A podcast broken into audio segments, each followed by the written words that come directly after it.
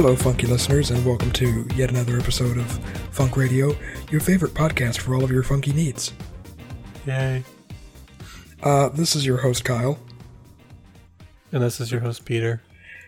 I'm very excited. Yes, I have a runny nose, so if I sniffle a lot during this podcast, I'm sorry. I thought it was from all that cocaine that you've been buying with money that we've been getting in our tip jar. Oh, yeah, that's true. I have a large pile of it here on my desk that I'm just, like, occasionally just shoving my face into. My whole face is actually covered in powder right now. I was about to say, Kyle, has anyone told you that's powdered sugar?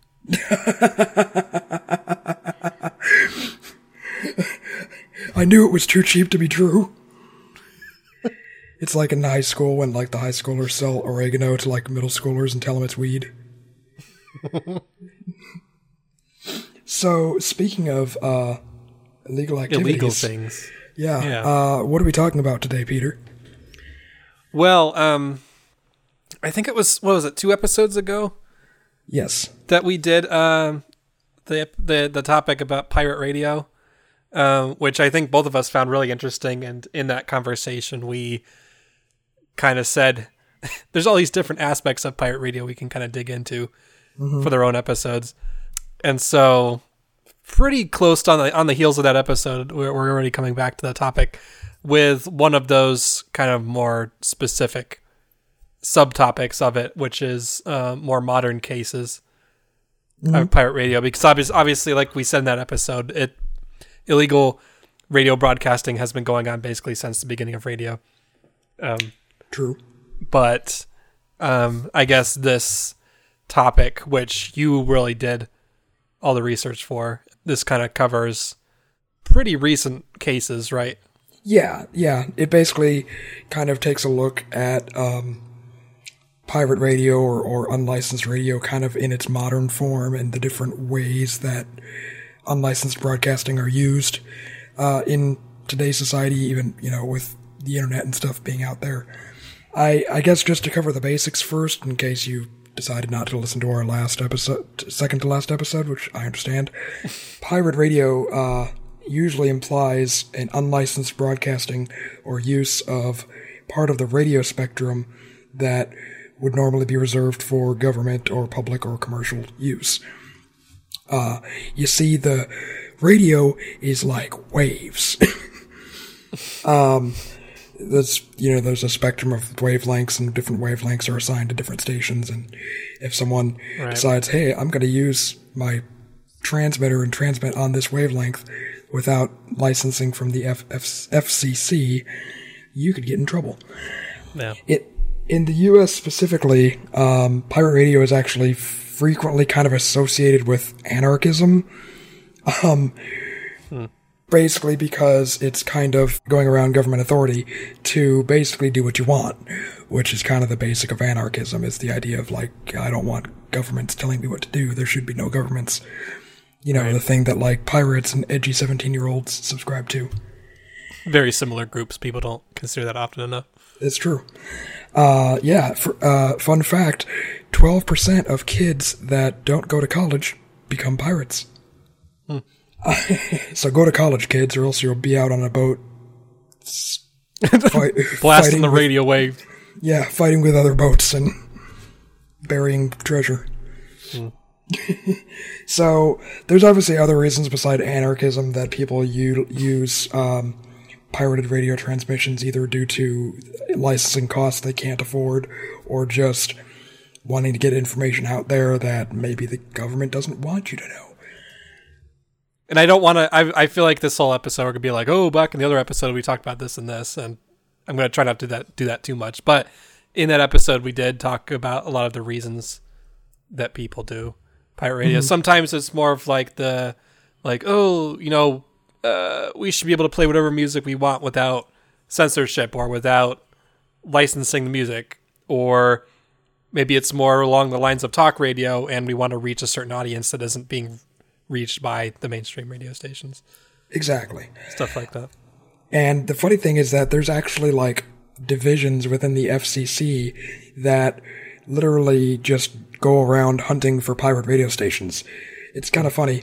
Basically, what they do is they have vans and they drive around, you know, areas that they suspect pirate radio stations might be and basically just you like utilize like their transmission interceptor thingy jigger to kind of analyze a, a broadcasting band on either FM or AM and basically they just kind of like I don't know dog Do they tune into like all the different frequencies and try to find stuff?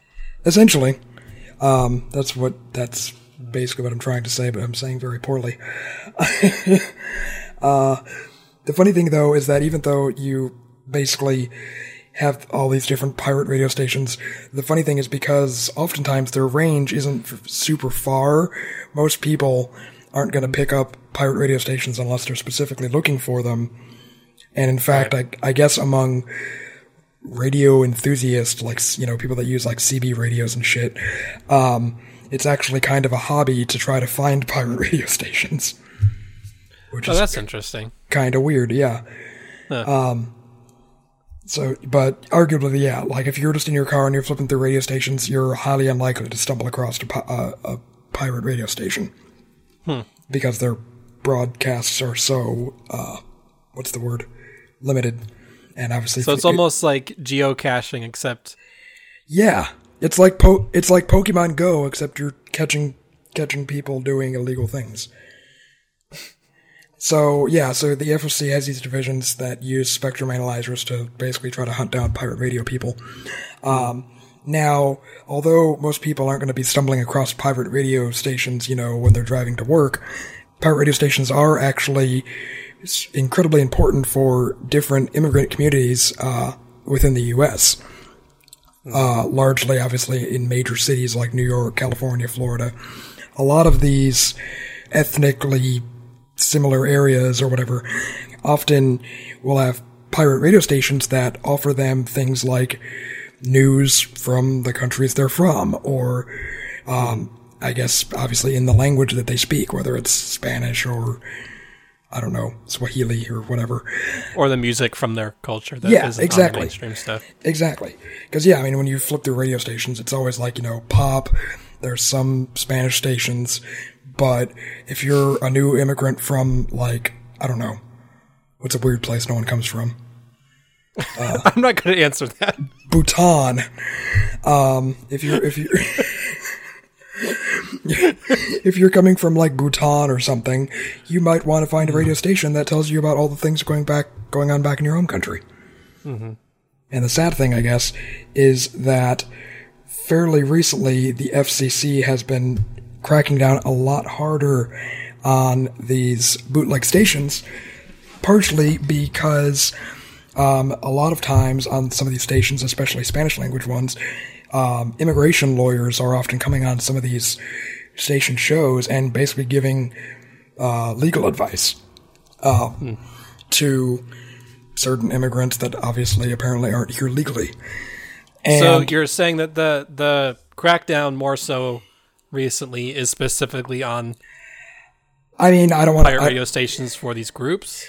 Yeah, the crack. The well, they've basically been cracking down across the board, but mainly the FCC has been basically increasing the punishments when they do discover these um, pirate radio stations, partially because they do serve immigrant, immigrant communities, and with the recent wave of anti-immigrant stuff that has been going on in our politics, um, they basically see these radio stations as aiding and abetting illegal people.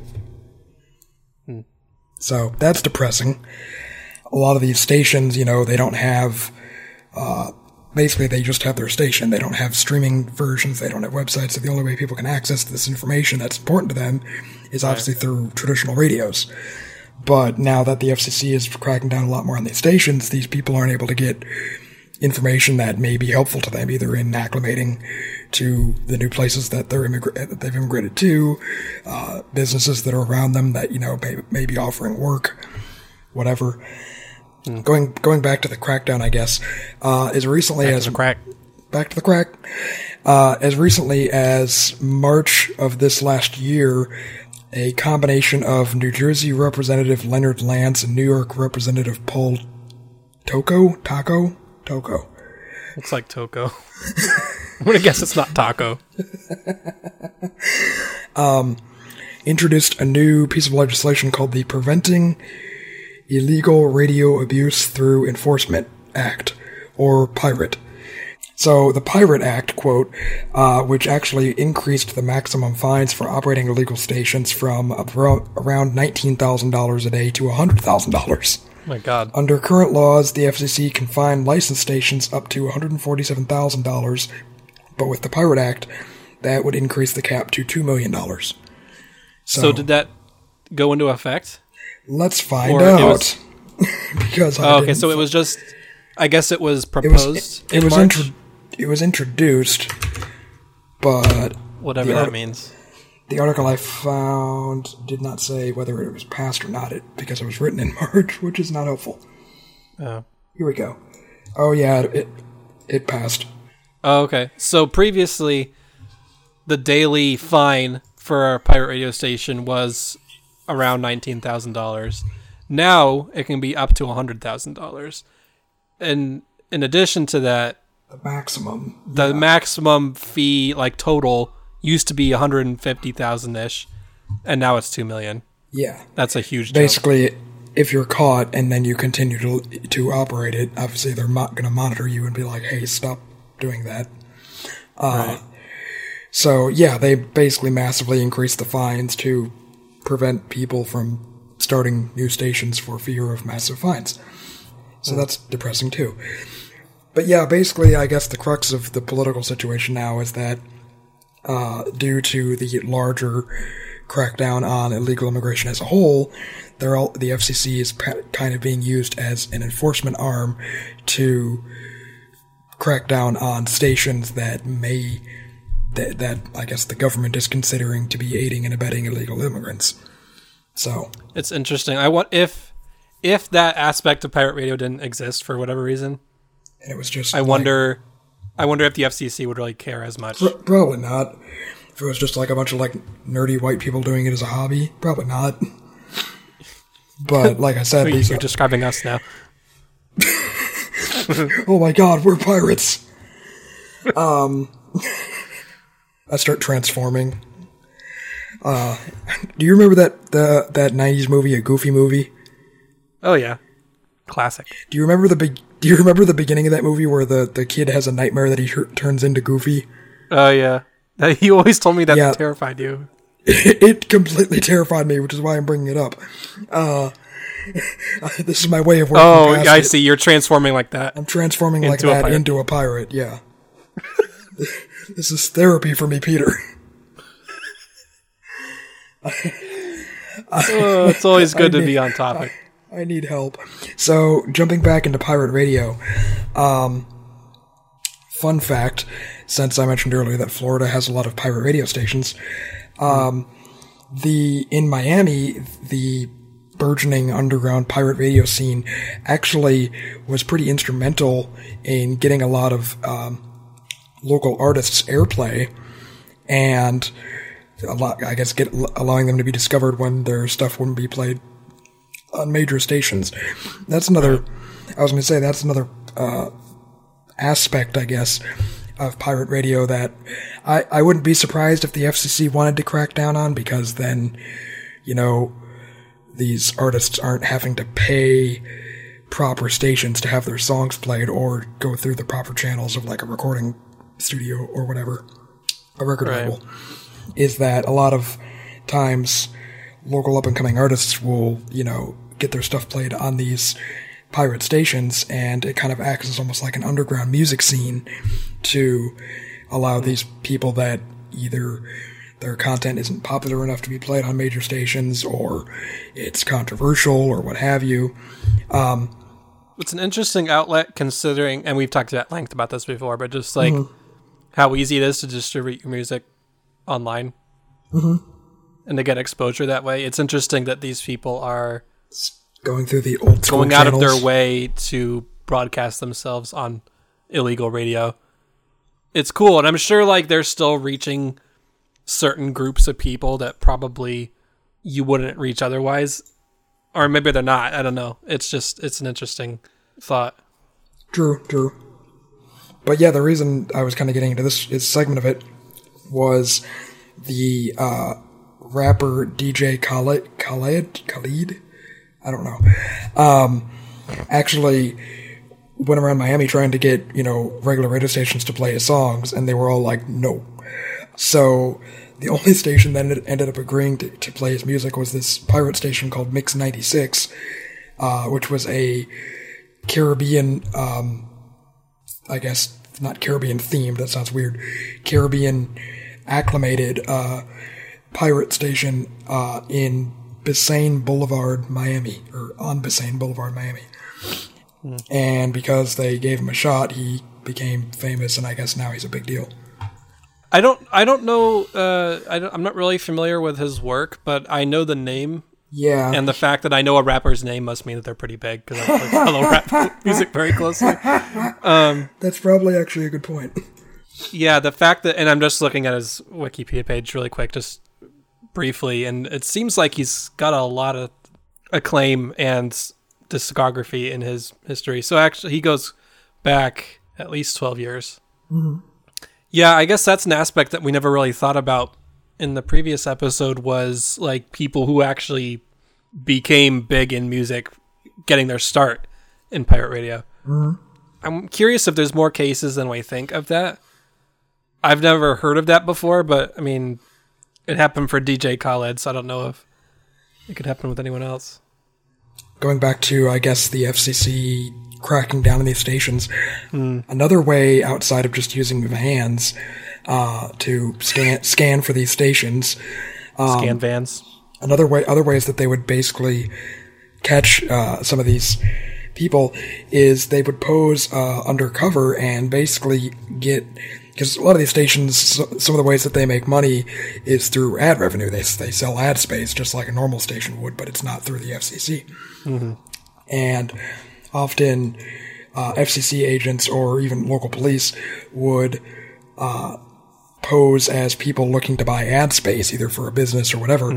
They would get the owners to sell them that ad space and then basically entrap them and be like, hey, you're illegal and you tried to make money off of the bandwidth without the FCC's knowledge. And then they arrest them. Um, And then and then at that point they put them in a van. Yes, they Maybe. put they put them in a van and take them far, far away. Uh, God, I'm so sniffly. Fuck. Uh, hopefully that doesn't go in the show. We're professionals. This is why we could never have an actual pirate radio station. We're not good enough to be live DJs. We're not even good enough for illegal radio. we, we require massive amounts of editing. Oh god. The funny thing, though, about a lot of these stations is surprisingly they're not that cheap to set up. It's not like I could just whip out a small transmitter and just be like, I have a station now, because it's going to reach 50 feet. Well, you can do that, but that that's the caveat, right? is Yeah, exactly. Um, You can't really reach anyone beyond like uh, maybe a house or two next to you. Yeah. Um, in fact, transmitters, along with the the antennas that come with them, obviously, uh, go anywhere from fifteen hundred to thirty thousand dollars, depending on how far you want to transmit. Uh, then, you obviously, you need the audio mixing equipment. Um, you need different audio cables to transmit the audio from the equipment to the transmitters. Uh, and all that fancy shit. So, really, if you want to have like a good professional illegal station, you need about twenty five thousand dollars. So, That's so yeah. You're, I mean, I can see how if you are in a case like these immigrant communities where like there is a clear need for that and a lot of motivation for that, then it, uh, it's probably like a no brainer. But if you're, it's not. You're right though. That it's not just like any average person's like, oh, I'm gonna go broadcast to thousands of people. yeah, exactly. The funny thing is that because of these crackdowns, it is actually pushing more and more of these stations online, uh, where obviously the overhead overhead is a lot less. And obviously, because online there really is no FCC to monitor you, Right.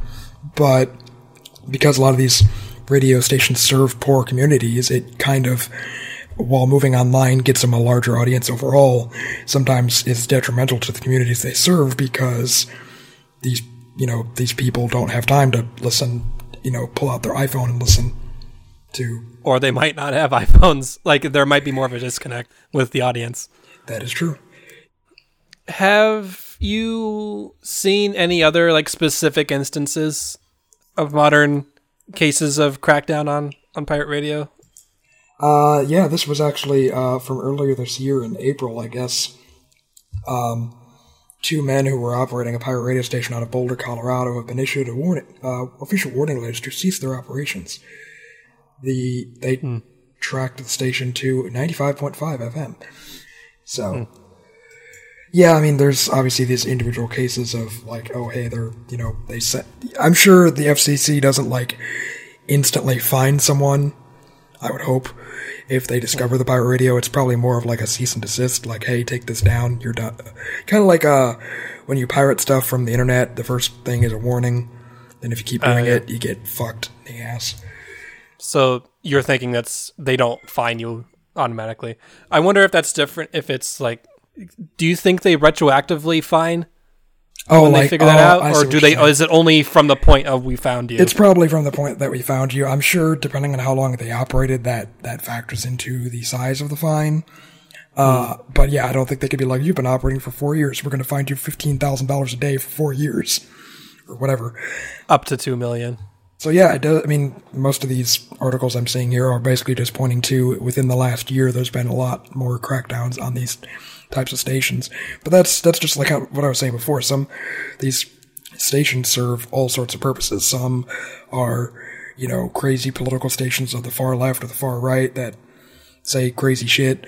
Um, some are just stations that are trying to serve different ethnic communities.